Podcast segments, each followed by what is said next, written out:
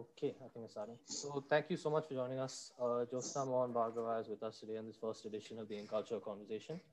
And she is a former journalist at NDTV who has worked for 15 years reporting on crime, sport, and entertainment. She is now an author, and the topic of today's conversation is this book, which has been getting rave reviews across the board Stoned, Shamed, and Depressed, which, as the subtitle says, is an explosive account of the secret lives of India's teens. So, Ma'am, what I first wanted to ask you was were there any particular incidents, either personally or in public stories, that prompted you to sort of choose this topic to write about? Because it's very niche. Yes, it is. Uh, and firstly, thanks thanks for speaking to me, Karthik. I'm hoping that you know we'll reach a much uh, wider audience of your age. This is an age that is uh, particularly of interest to me, actually, because the kind of reactions that I've got from you know people of your age who are like uh, you know still in college or just finished college has been phenomenal actually and uh, you know the outpouring of uh, agreement in a sense that i've got from people you know but also in the early 20s it's been just un, un, it's been unbelievable. It's like you know it's like a sequel waiting to happen in a sense. But yeah coming back to what uh, you know i've been writing articles on this for the last two three years uh, actually before i started the research on the book. And uh, the trigger was that my own daughter got bullied in school. And uh, uh, uh, in a sense a mix of body shaming and bullying uh, but physically bullied and uh, you know so i went back to uh, digging into that as to you know has has nothing changed you know so i wrote my first article on bullying and then i started picking up more and more around what is going on with children uh, in terms of the fact there's body shaming. So I wrote about that. Then I talked about, you know, the normalization of the word rape in school corridors and along with that, I think I was also noticing I have two kids, girls, and I was noticing that, you know, they around them kids who are six, seven, eight, they're all hanging around with a smartphone in their hand, or they're all gifted an iPad. And, you know, so I was trying to actually, in a sense, uh, connect the dots, whether, you know, these kids who get an iPad or a, a, gadget so early are the ones who eventually land up to becoming these headlines, you know, as I say about, you know, whether it's the Snapchat bullying incident or it's the boys' locker room. Is there, you know, is there a, a connection? And I think lastly, of course, I, I figured that, you know, this is a space which so much is coming out from, and yet we're not giving it the importance that it deserves you know, even if we talk about, say, the boys' locker room, and you know, we've we've all read it was the top headline for two days, three days, but no one's talking about it anymore, right? And it doesn't mean, as I dug in deeper to realize that it doesn't mean the issues have gone away. They're very much there. So my attempt has been to talk about things and bring out into a society that doesn't really, you know, look too much into what happens with our young ones and to tell them that just because they're young, it doesn't mean that the issues are not big enough, you know. So it's been an attempt to bring that out, and I hope that you know someone out there takes notice. And I find that the kids you've talked to have been very open and forthright in telling you their stories, which kind of surprised me because I would imagine that it would be kind of, uh, sort of difficult to have them tell you things that are so personal to them. Because it's one thing for a kid to tell you what ghosting is, which is you know a particular term about what a certain vape trick or whatever is, but when they're actually telling you about the body shame experience they've gone to or what it feels like to be addicted to substances how did you manage to achieve that connection with them no, Karthik, I always say this whenever somebody asks me this question. I always say that, you know, that therein is the biggest message that is through my book is the fact that, you know, that this is a lot that is craving conversations. And I, I may have been a stranger to them, but the way they opened up their hearts and their souls to me has been phenomenal. Such intelligent, incredible children I have met. And by children, I mean even in their early 20s, right? They're children for me. But, uh, you know, such amazing children who have the capacity to do so much, who are also doing so much. It's not like, you know, just, just having weed and not doing anything else with his life. He's doing such amazing stuff, talking about drug awareness or, you know, there, there's activism on body shaming or, you know, so that, you know, I've been through, so that somebody else doesn't go through it, you know, so they create, they're creating awareness to a level that we, when we were your age, we could not even have thought about.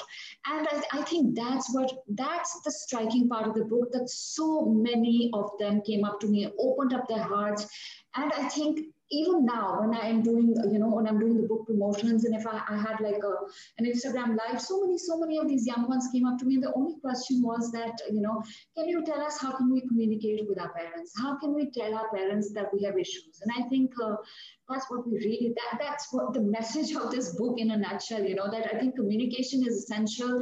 They're just waiting and I mean, if I, if they can open their hearts to me, I mean, imagine what they would do with their own families. They just they want. See, I understand that you know generations may farak. I understand that, and but I think your generation and you know the younger ones they're, they're different in the sense of their acceptance to old Indian traditional you know way of thinking is not the same as it was to us. Maybe you know, a lot of us went along with the flow because we didn't have the kind of perhaps the exposure or the ability to stand up in a sense, right? I mean, and I think you have to give it to them that, you know, they don't want to go the same route and they want acceptance to that. And I think that's where the struggle is at home. Just because we didn't see these things doesn't mean that these things don't happen. And I think a lot of families have to accept that. But when you were actually reaching out to, like, how, what was the process like? To, I know when I went through the sources, it was about WhatsApp interviews, Facebook interviews, Twitter interviews. So how did you manage to like get the first connection with these students to begin with? It's a, you know, Karthik, it's a, uh, it's it's a network. And i think like it's it's a whole world that opened up for me frankly. And i just and i started with children that i personally know and you know friends children personally really well so that i trust them. You know i know that they're not going to be lying to them to me. I've known them since they were kids and i spoke to them off the record in a sense that I spoke to them. I mean, the parents let them be. So it's not like I went to the parents. I told the parents I'm going to them, but I spoke to them separately. And it was extremely confidential. So even if they're like my closest friends' children, my closest friends do not know these conversations. My closest friends do not know which one of them is their child. It, it I had to respect that. I have we have respected that, you know, and, and, and that's crucial when we're talking about minors, especially and i think we so it started with you know children that i personally know and then they just connected me and it just opened up. And you know to, to give you an example there's an incident that i talk about and i'm not going to talk about which one here and three different children came up and told me about that incident and from different schools different parts of the country. So so it makes you think that my god the, the exposure the way that news travels on social media is just so scary for this lot for your lot you know. It's not something that is easy to cope. And hats off to that person you know. I mean that person was just unbelievable. He stood he stood by what he said. And i think it was it, it's but that that's what I want to say that you know news everything is out in the open. And uh, it's just that they they you know they're waiting for someone to speak to them. It's it's a yeah it, it's it's it just a whole new world opened up for me Karthik and actually easily very very easily also goes to show that you know uh, if somebody had come before me they would have done the same. And, and the thing that you just pointed out that three people reached out to you about a particular incident. I, I also found that when reading the book, some of the stories, even though names have been changed here and there, I vaguely could recollect, okay, I've heard of this two years back. I've heard of this happening three years ago. Because I also went to a private school in Bangalore, and a lot of these stories were stories that I'd also heard. But I'd say the difference, the big difference, and the thing that shocked me about this book was social media and the stories about social media. Because I grew up in a generation that I'd say two, three years above this one, but the social media boom didn't really hit my age because I only got Instagram when I was in college. Facebook was pretty much a joking app when we were in high school. Yeah. But now it's it's it's much different. It's so much different for these kids. And I even had a discussion with a teacher who told me that, you know, Karthik, for you, I'm eight years older, but it was very relatable. You your batch was a lot like mine. But now the batch two years below suddenly seemed completely alien to me. So how much do you think that these social media apps have like skipped generations almost with these children and forced oh my god like really how like really how? And i keep and even uh, you know my my elder child she's just at the cusp of being a teen but she's not on social media. So she tries you know can i be on instagram? And my answer is you know so what? No you know she's like but i miss it every once on it and i keep telling her i said if you miss instagram today you know two years later there's going to be a new app. It's as quickly as that the things are getting churned out. Like i quote you know in the book i quote the creator of the deep nude app that went off right? And he says the very same thing. He said it wasn't if it wasn't me it would be somebody else. That's how things are getting churned out so very quickly today. And uh, it's it's a different world for them it is really and uh, you know the young ones they they don't know any other existence it's very very sad um, I, I have resisted the pressure. I've resisted the pressure of putting my kids on social media. And, uh, you know, they kept saying, and right now I'm in the UAE. So TikTok is not banned here but uh, they, you know, they kept saying, you know, every every all their friends, the only thing they do over play dates is, uh, you know, they record TikTok videos. There is just nothing else. And I, to be honest, on a personal level, I loathe TikTok. Okay, and uh, so one day, you know, my kids came and they were really upset because you know then if you feel ostracized and you feel left out, right? And uh, they, they kept saying that you know nobody's, you know, you don't let us go on anything. At least let us be on TikTok. It's going to be a private thing, and you know, so my husband said, okay, we'll open a private thing for now and we'll see how it goes. But, you know, you can only go to like the two friends or three friends or, you know, here. And so then they got upset and they said, okay, forget it, we don't want to use it. And it just lay dormant. Two days later, they came, and this is just a couple of weeks ago, yeah, they came back and they said very quietly, they said, can you just delete our TikTok app? So I said, like, why, what, what's happened? And no, no, just delete it. So I let it be in the evening, I, you know, I broached it up again. And so they told me, and they said, you know, these friends of ours, and these are friends. And again, they had private accounts, but, you know, on, on TikTok, apparently uh, suicide was live streamed on a private TikTok account. And now we're talking 10 year olds, 11 year olds, you know. It's a very hard world out there. They all want to be part of it, but I think it's our responsibility to tell them, you know, I, I don't think we can react post the event. And I think a lot of like I, I saw now, you're, you know, everybody's taken off the, the kids off TikTok, but I don't think they needed to be there at 10 or 9 already, right? But that's the word. And I think, uh, unfortunately, it is harder to not giving right now. And there are very few people who would, you know, take that. And uh, uh, because yeah i mean they don't know anything else. They're born they're born with the gadget. I mean my, my my child is not on instagram but if i tell her can you tell me about igtv videos she'll do it like this you know or anything anything. And online studying right now during covid has pushed even me back by many steps. So it's very hard, but they don't know any other existence. And unfortunately, they're getting that smartphone in their hands so very early. And I frankly see the smartphone as the genesis of a lot of issues. It's interesting you bring this up because you, in the book, a lot of the conversation is around peer pressure. But what I've noticed that's sort of implicit and what you've just brought out is there's a certain parental pressure to it as well that parents need to say that oh the other kids have the smartphone the other kids have instagram the other kids have tiktok. So they feel obligated to give their kids that. Yeah. how would how would parents sort of break this? Like how are they supposed to break the chain and refuse? You know i i i really uh, to uh, give you another example again in the book um, you know there's this mother of three sons and the eldest is i think he's almost 16 and he doesn't have a phone. And you know the, the age of 12 13 14 was awful. It was awful for him. It was awful for her because he was the only boy not having it. And, uh, you know, but she persisted and she persisted and she had really bad moments, you know, feeling awful about herself and am I doing wrong? And, but I think now at 60, now he turns around and he says, you know, I'm so very glad that you didn't give it to me because he's become like this most amazing guitar player, okay? And he's like, now if I saw what all the other kids were doing, I would never have gotten into this. So like I say, it's harder not to give in and the, the bottom like my husband always says you know if the cha- i'll get the challenges too you know. It's it's like a dam that's waiting to burst in a sense right? It, it's on us for how long we can just keep pushing that water in. And i actually feel that there's enormous difference even of six months between like 14 15 13 14 you know. So a child who's getting into social media at 11 versus somebody who's getting into 15 there is such a vast difference because challenges from all over. And now we can't just say it's all happening in the Western world. We can't just say these predators ha- don't happen. You know, it's happening. It's happening through gaming. It's happening through social media. Everything is happening here. So, you know, the older they are, the better they're in a better frame to handle whatever comes their way is at least that's what i believe they can't be completely off it that's not an option and i think the other way is to keep them busy unfortunately covid is as i said uh, you know messed everything up but yeah, I've, I've written, Karthik, I've written this book outside badminton courts and gymnastics uh, stadiums. That's how I've written the book. I know people go to the Himalayas to write, but I have written sitting on the floor outside a room five days a week.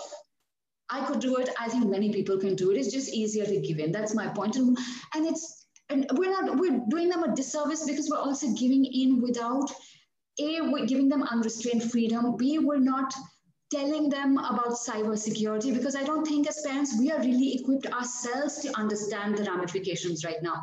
I think our generation, for us also, it's a new toy. And I say this even for myself. I'm not I'm not the most tech savvy person, but unfortunately, that's not good enough right now if we have children.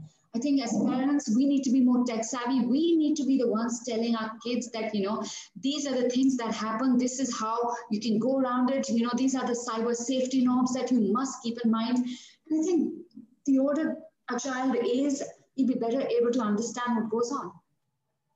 It's interesting. I mean, it's sort of the way you describe it that, you know, when your when your parents give you your first drink or something, they know what the danger of this is. And they sort of try and explain to you what's wrong with this. But that that that couldn't happen over there because they don't they, they learned it after we did. And that seems to be the prevailing problem. But that particular like instances within social media that i found that i had no idea about. But one was sad fishing which was about when i think when kids are posting online to sort of garner sympathy when it may be a bit exaggerated. But i feel in a society where mental health is given almost no attention how are we ever supposed to distinguish what an actual cry for help is versus what could be construed as sad fishing? Yeah, I find this extremely tricky, very, very tricky. And, uh, you know, even now when, uh, you know, this whole Sushant Singh Rajput is, in a sense, try to, you know, focus a little bit again on mental health, although we went around everything but mental health. But, you know, in the last one month, say there's been a little bit talk about mental health again. But again, when you notice, we're not talking about the young ones we just don't talk about the young ones. We're talking about mental health epidemic. Well, I've been on these shows where we've discussed mental health, but again, it's been about the older generation. And that is really sad because I think this, you know, like I've written about, I think 15 to 19 is the age group where suicide is the biggest cause of death. And we're just not talking about it. If we're not talking about it, how are we going to teach our children? How are we going to help because we're not equipped, we're also not going to be able to understand the difference whether a child is shamming or whether a child genuinely needs help or whether, you know, we can handle that situation at home. We're not in that we're not in that zone at all. We're not even at the starting point. Unfortunately, things are so bad right now. I feel like, you know, so many children came up and said that, you know, all I need is a counselor. Sometimes I don't want to speak to even my best friend.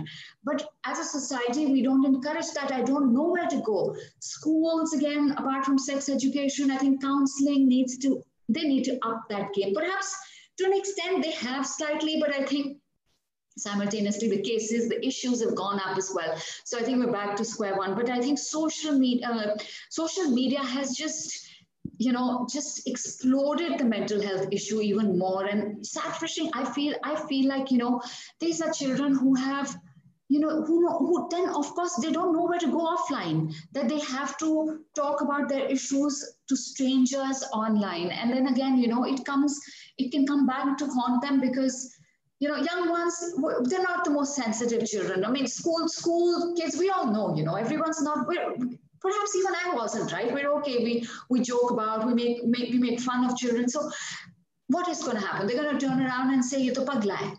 You know, you to pagal hai, isko to ye problem hai. And that's the kind of thing that our society has normalized in a sense that, you know, it's also something that we're learning from our homes and unfortunately it's, it all filters down. So i think this this is something we really badly need to relook. It's that it's that school I think the training needs to start at school because if it's not happening in our society, I think this, I think children today are so you know, are smart enough to understand. Like I can tell you, the last couple of day, years, when my child has gone to school and come back during Diwali time, I said, no, we're not bursting crackers because that's the lesson they're learning in schools. They're learning that, you know, let's make it a green Diwali. They, they, they understand that was a tradition, but they, they said, no, we're not going to burst, which is why I feel that, you know, if schools could just up their game, there's just so much of a difference they can make now. I find with that, the thing where I see schools struggling the most, this is from conversations with my former teachers, is when you had also brought up sexting, which is when students are sort of sending each other naked pictures without really understanding the ramifications of those. Now, as someone who is working within a school, how are they supposed to like jurisdict this matter? Because they, it, it would be awkward or weird for them to sort of invade a student's privacy by looking at their social media profiles. And it's even stranger for them to broach this topic because then the parents will be like, why are you teaching us, our kids about stuff that they are obviously doing, but they don't want the school to say that the students are doing this yeah, it's very tricky. I, I, I, I'm not putting everything on the schools, mind you, because, you know, uh, while I think that sex education and uh, we need to up the game, we need to talk about consent a lot more. And of course, counseling. There are certain other ways in which the schools and educational institutions, their hands are tied because, you know, parents have become that playground politics, as I talk about, you know, parents who get into everything that involves their children without letting their children figure it out. So what that is doing is when they, when, when parents keep standing up in the school, it puts the school authorities on the back foot. So, you know, now there so many school principals have told me that they're actually worried. They, they don't want to get into this mess with parents because they said that if you bring it up with the parents, what happens is the parents get aggressive, they don't believe us, and then you know it just leaves it leaves a really bad, bad taste in the mouth. So we just so a lot of these schools are now just preferring to keep things calm. You know, they don't want to bell the cat in a way. And, and unfortunately, it's, it, it's tricky, right? I mean, how do you handle minor consent? How do you deal with stuff like that? So there, there, there are a lot of things that we really need to look into, but I think consent, talking consent in itself is, is a priority as a society. We don't, we haven't spoken about it. We don't speak about it. Consent, you know, misogyny, these are issues that are, I mean, you see it in the boys' locker room. You've seen it in the Mumbai WhatsApp case. What, what's going on? I mean, you know, why are people, children who have everything on the platter talking like this? It's obviously coming from a society that allows them to speak like this. That does not take enough, you know, enough action against those who speak like this. And it's been the way forever. And unfortunately, I think we're at crossroads now. This generation is saying we're not happy with the way things are. And I think it's up to the older generations to understand that and try and, you know, say that, okay, this is how we've been. But just because it's been like this traditionally does not always make it right. There is this another prevailing trend is that there's sort of a dissonance between this younger generation who've adopted a more progressive Western yes. set of values towards their parents who are still stuck in a more conservative mindset. But I, I feel another big thing about mental health that I want to discuss was something that I think India does discuss about mental health is mental health with regard to examinations and cutoffs. You know, there are plenty of movies, whether it's Three Idiots or Chhichhore, that discuss the ramifications of mental health when it comes to, you know, setting unrealistic expe- uh, expectations on children. And in one part of the book, I think the kid's name was Ritika, who you discussed, where she had achieved a 97, but that still wasn't enough for her. And you'd also gone on to say that the expectations weren't even set by her parents, but by herself as well. And even when I'm talking to kids these days, they're telling me that, you know, it's not our parents who are doing this. We want to be at that level, and anything lesser than that is a failure on their part. So, how do we sort of tell these kids that it's okay to, you know, not be a 100 on 100 student? Yeah, I think I think this is this is coming from that whole thing of everything is so instant in this generation. No, eh, whether it's instant gratification, it's quick valid- validation, everything is it needs to be the very best as they see it. It may you know it, it may not be the it may not be the best as we see it. I mean i i, I tell my child every time i say please don't get that 100% i do not want to see a 100% here. But i still know that i'm still i'm still a minority because you know even whatever the kids say that they want to do it for themselves. The, the board exam results this time and my Facebook was flooded with parents who were talking about their children getting 95 plus. I cannot tell you, I went off Facebook because I couldn't hack it. And uh, so that unknowingly that pressure does come in you know, because they're anyway dealing with the peer pressure from social media where, you know, you've all got to be Miss Popular. Like, you know, if you don't get that 97%, you're going to pop in some pills, or you don't get into the student council, you're going to pop in some pills. Or, you know, if you don't look pretty, you're going to drink some phenyl. The pressure in everyday life is, in any case, so much. I mean, I talk about that child, you know, who topped the school boards, uh, I think in his school.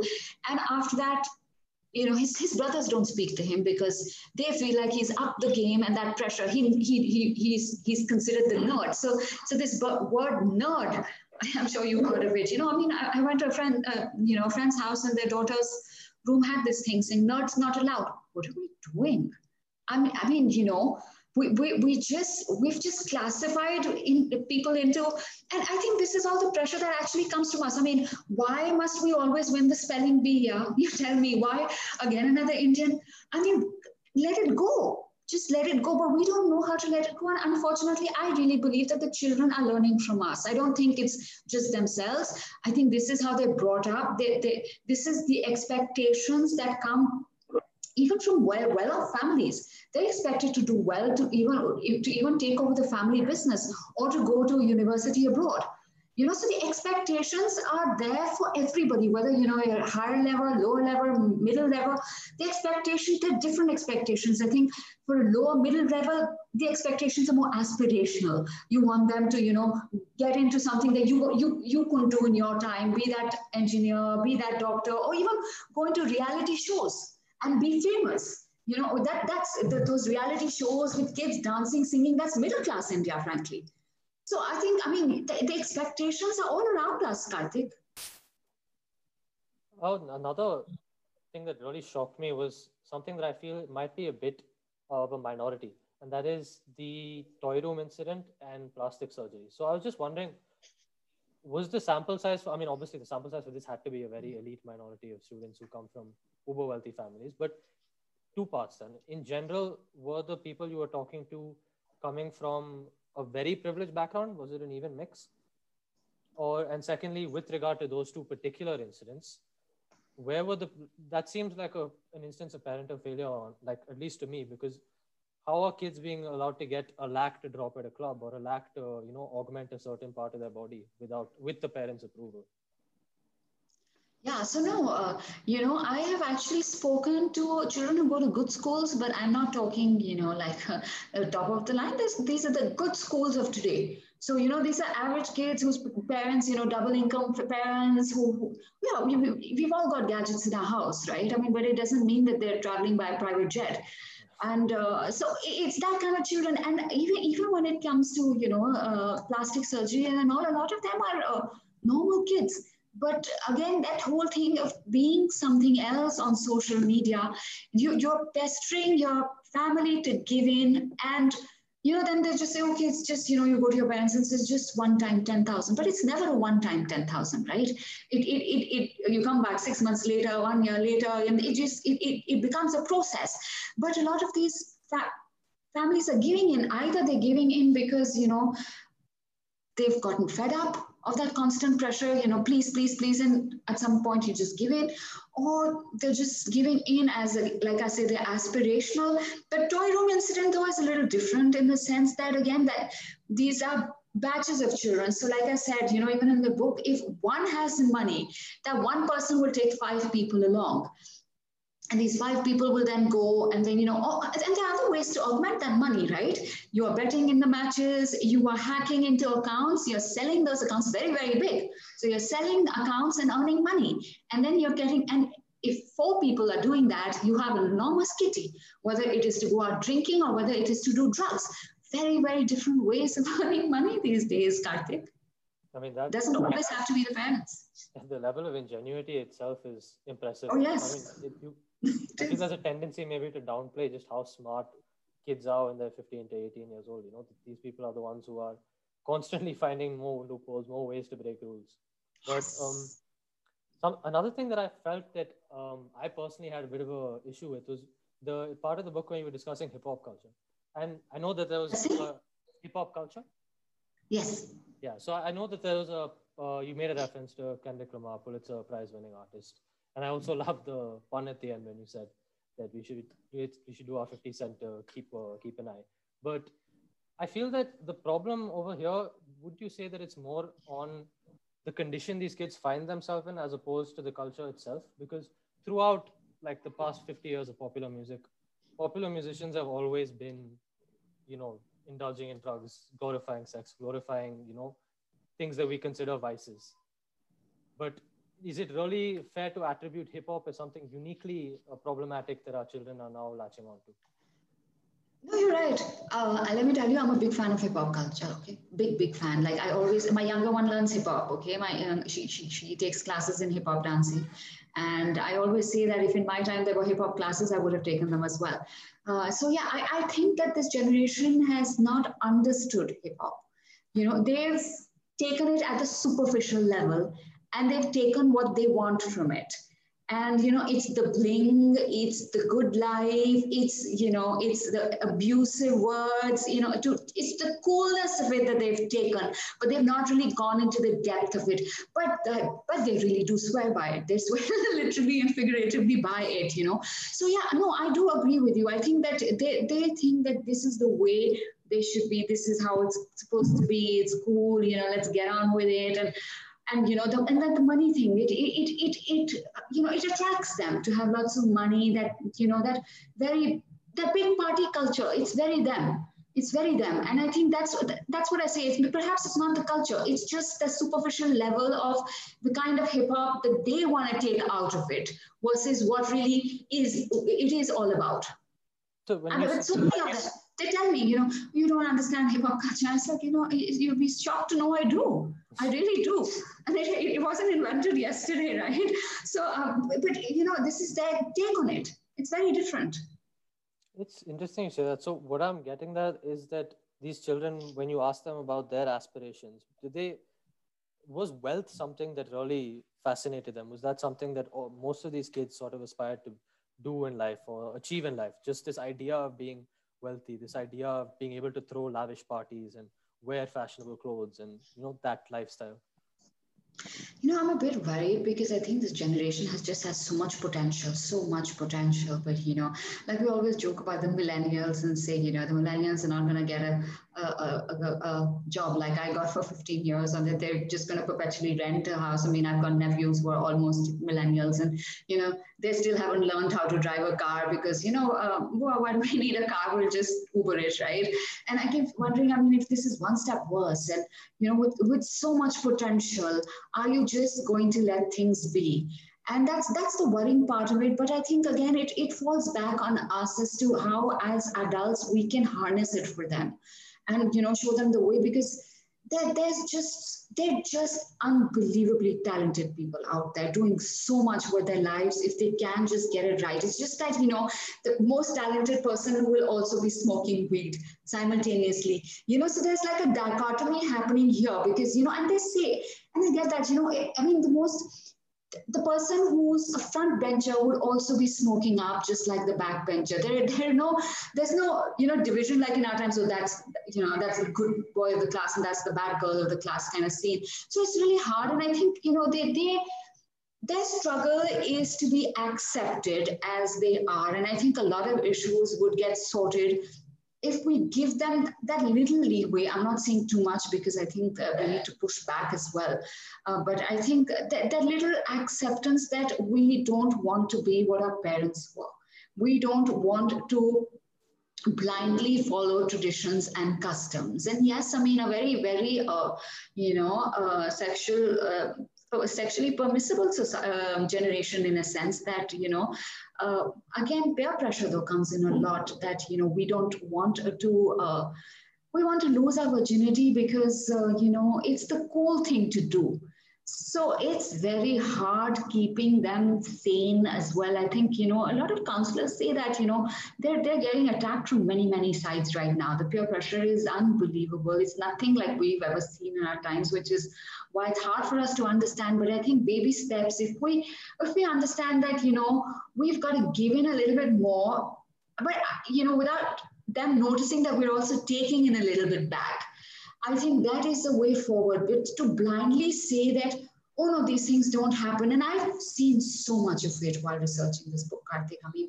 I've gone to relatives. I've, I've been on a let me I've been on a Zoom call with my extended family. And when the first thing they did was they asked me what is the book about, you know, and my kids brought out the book and they said, you know, my younger one's like, it's about stone, shame, depressed, and it's about sex and everything that's been dropped silence. And I, I mean, my cousins who are living, you know, in Singapore and the US and this, oh, let's not talk about it. Let's not talk about it. We don't want to talk about it. We don't want to. And you know, hands like this. And these are educated people, right? I mean, I go to somebody else and I said, I believe there was a, you know, a case in your school, in your kid's school where, you know, a couple was asked to leave because they were found to be intimate. And her instinctive reaction was, oh, no, no, let's not talk about it. These are controversial things. And these are just two out of the many similar reactions I've got. We are not helping our children if we keep, you know, if we sit up like an ostrich. Honestly speaking, we cannot. The times are very different. The times are very hard. It's very hard being a parent as well you know. But this blind think of I'm, I'm, I'm going to a, a you know a, a, mother and I said your child is in class 12 of a school where the principal has told me that every child is vaping in class 12 and I said so uh, you know does that child know about vaping? I did not ask her does that child vape? I said does your child know about vaping no not at all what do you see my child has no idea and I said why don't you ask him no, not at all. He has no clue.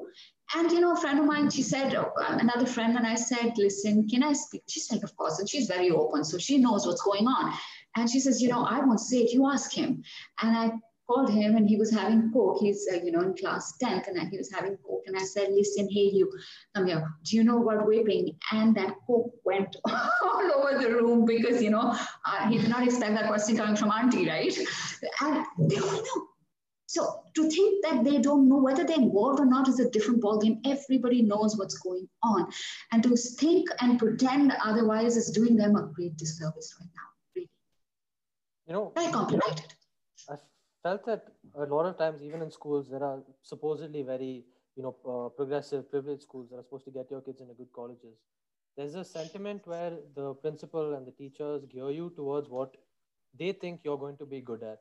But there's never the question asked by them towards the child as to what they want to do or you know what your where do your interests really lie what do you see yourself doing it's always oh you seem to be getting a 96 in math icse i think you should do isc math and do the same thing so i was just wondering in your conversations with these kids did they ever tell you or did you ever ask them where they want to be in life? Like what do they see their future as? And i know it's hard for kids to obviously think about college and post college life but just if there was any visualization of that no, but it's true. I, I, I, totally agree with you because it's a sense I get even not just from schools, but I get it from families as well. That, you know, you're telling your child that you must come first in class, but do you even understand whether that child has the ability to score that much or not? It's immaterial. You know, it's immaterial because you you need to get your child to get that 90. I mean, they say what 100% cut off in three subjects in LSR. I mean, it's it's ridiculous. Our system, there is just it's coming from everywhere right? I mean, as, CBSE, uh, I, I, put a lot on CBSE. How, uh, what kind of marking is it that when you're getting 100% in English literature? I've done English literature, right? I know, and I'm just, I'm amazed a at how so it's, it's, it's a combination it's, it's families it's society it's schools we're all together we have not never understood where the kids are coming from you know as i say in my book um, a kid may want to sing but you send them to dance right because that's what you want them to do have we ever asked our children what they want to do? And I think that a lot of them told me, you know, that this is not what we want to do.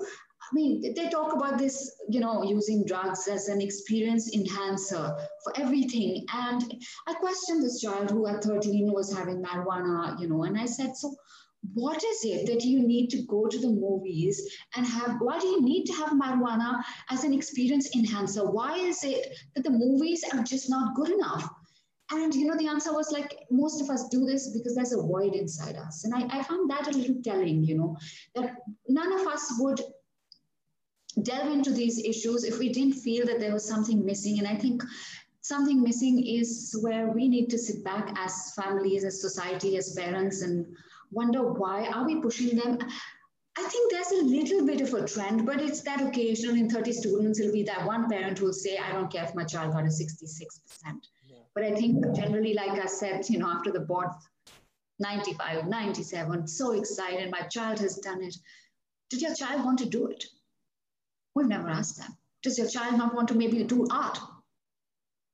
Or, you know, you're going to send them into science. So many children, I mean, so many people in my generation, Karthik, I see like a course correction now, you know, CAs who just left their jobs, who've now gone into farming. I've got my own cousin. I mean, he had a, he has a massive, you know, CA firm. He's quitting everything and he's going off to Canada because his daughter is going to vet school. And, you know, he said, I'm just going to open a farm again. And this is not the only person who's opened a farm, you know. So many people who've left it, become artists, you know, left their good MBA jobs we never asked.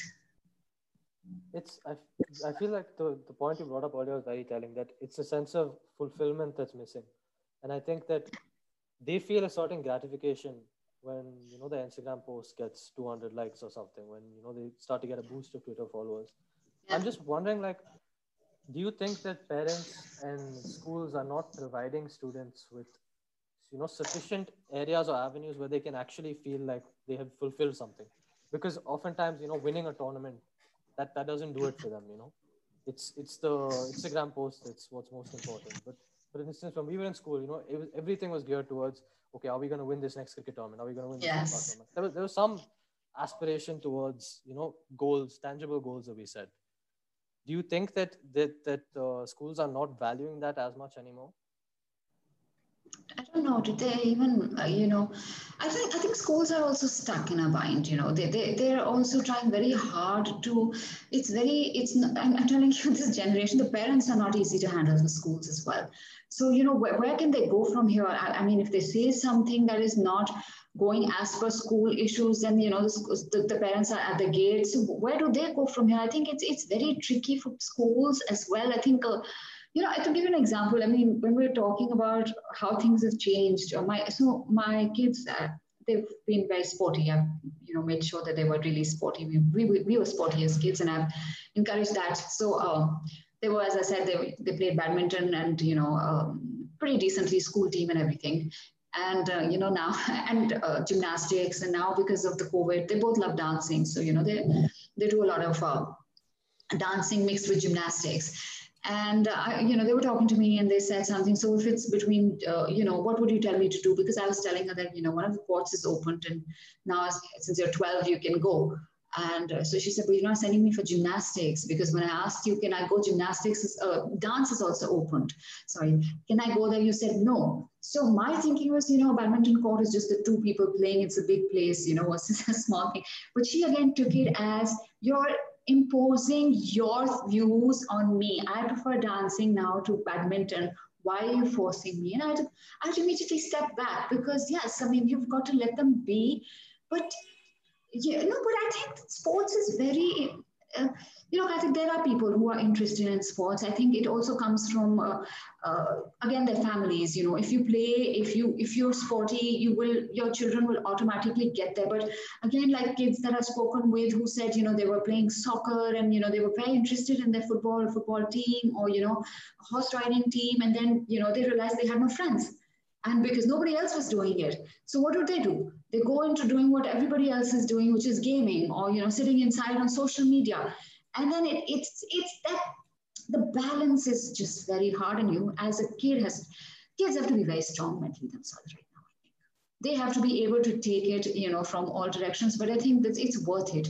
Because when like you know the boy who learned the guitar you know at 16 if if i mean i remember my times if, if you you know the thrill of winning a tournament there's nothing like it and i've seen my uh, you know my kids when they were playing tournaments and winning a match it was i mean that they forgot everything else under the sun and i think i think it still holds true but i think we're just not we as you know we, we adults are also so into our own lives and maybe social media is so interesting for us as well that we forget to you know show them options. I feel gaming is an interesting topic in that sense because it does provide them a sense of fulfillment, right? Because if they win the game, then you know there obviously is that immediate gratification. But it also yeah. provides them a sense of detachment because people who are socially isolated, you know, they find a home through this virtual world with other people or with whatever random gaming community they manage to find. And I think there are ways that gaming as an industry as well is growing, and you know, people are actually starting to prioritize electronic sports as a viable industry. Do you think there's a way for parents to sort of moderate this onto their children? Because there is obviously, as you mentioned, there was one case that actually was almost satirical to me, which I think there was a nine year old child who was playing Fortnite and he started to have nightmares and dreams after that. So there, there obviously are these extreme cases, but yeah, and I personally know that child really, really well, really, really well. Like my my clo- one of my closest friends' sons actually. So you know, uh, yeah, and um, it's happening all around. And i think and, and, and again i say you know and, and she's somebody who's really on the ball. But again that was the peer pressure of his playing because you know everybody's playing so you know she let it be. But otherwise you know she's somebody who's always around the children. What are you doing? What are you watching? You know? And uh, so I, I think yeah i mean i've got I've, I've, I've spoken about other people you know who play in moderation. And i think it can be done again again. You can't take it away and you shouldn't it's not i mean I, my kids play um, I let them be once a week. Till they push it to twice, let you know, I'm not, I'm okay, okay, okay. They're happy with the once a week, half an hour on iPad, play a game. Okay. I mean, it's, it's not a complete no, no. We cannot be, it cannot be we cannot take them out of their comfort zone but again we have to be really careful we have to know what's going on i mean again the same parents they don't know what grooming is i mean they're like but we know grooming is you know what is it isn't it about turning out well i mean like you know so if we don't know what's going on how are we going to help our children? If we don't understand that you know that leaving your mic open is leaving it open to many other issues or you know stuff like that that they're just gaming is I'll be honest, you know, I wrote it as my final chapter, Karthik, but uh, and because I thought it would be possibly the lamest of the lot, and you know, and I finished it, and I think my editor and I said, "Wow, you know, this one is the most uh, misunderstood or just underestimated of the issues. I think the other ones we're still aware that you know things could happen, at least they happen in the Western world, so to speak." But here, nobody understands. Everybody thinks, "Oh, I'm just playing on Fortnite," or just my kids just playing PUBG, Killing it's very very big here now it's it's it's it's, it's on a rise and uh, unfortunately we don't understand half of it yeah it's very easy to get lost into it because it's sort of like the social dilemma itself that i think video gaming yes. occupies a similar yeah. space that it sucks you in but i feel a lot of the issues in this book could be summed down to larger societal issues parental issues you know cultural issues that have sort of trickled down to kids who are now at edge or at war with them. But I think one yeah. issue that is problematic within youth culture that I personally saw in my high school and in a lot of other private schools is that there's a certain trend where apathy is seen as something cool and aspirational. Where the coolest people in school are the ones who shun you for trying, the ones who don't do anything per se. Is that was that a trend that you could identify as well?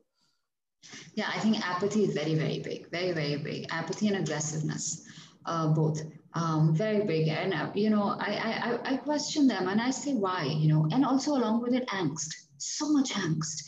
And I think I asked every single child that I met, I said, why is there so much angst in your generation? I don't understand. I mean, you know, I've tried to understand you, I've tried to do right by you, but I don't understand this angst of, you know, the world is against us. It's constantly against us. So let us you know just slit our wrists or let us overdose. And it's so casual. Self-harm is just so casual that it's shocking right but yeah the, otherwise there's this complete apathy. Nobody is anybody's friend you know and the irony right? You you have you, you're making so many followers. I've got this many you know i've got that key thing against my insta followers. And yet you don't have a real friend. You you you don't have people that you can actually have face-to-face conversations with because this generation is not doing it. Everything is behind that anonymity you know? It lets them be whatever they want to be. And they're they're in a sense living it up. And i think that's the scary part because they don't know where to take it and where it will take them. And this aggressiveness that is coming out because people i personally know you know again 13 year olds that the, the police has been called.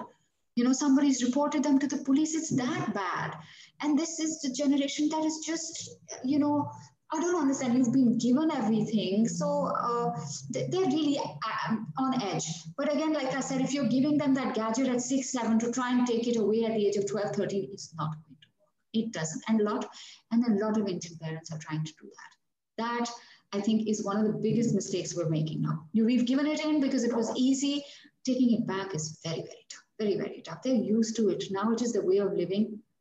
It is, it is who they are, whether, you know, whether they're hiding behind the anonymity or whether they're playing who they are, whether they're cyberbullying, sexual bullying, hacking, so much is going on. Just so much is going on. And, and they're pros at it, unfortunately, you know. Yeah, I know. You, I know you've mentioned that this is not a parenting book and that your goal with this book is to sort of show a mirror and expose the real what is happening with our youth today. But if you had to, if you were compelled to say that uh, because of all the research you managed to do and accumulate, if you had any prescriptions for parents now to sort of, you know, break down their kids, to help them understand how to better connect with them, to better understand what social media is, and understand how to, you know, stop bullying, to give their kids some sense of fulfillment, all these various issues.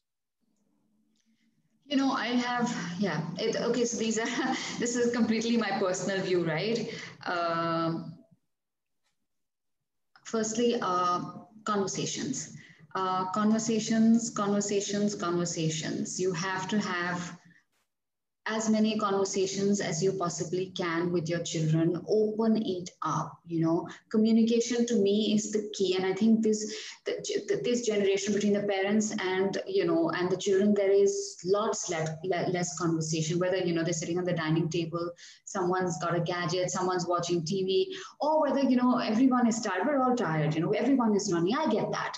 But i think we don't have a choice. Firstly i think we have to open it up and then we have to normalize the existence of things. We have to normalize that things happen around us so that we can demystify them. We can take away the stigma. We can, you know, take away the taboo from it and allow children to understand that just because things happen doesn't mean that we have to get involved with them.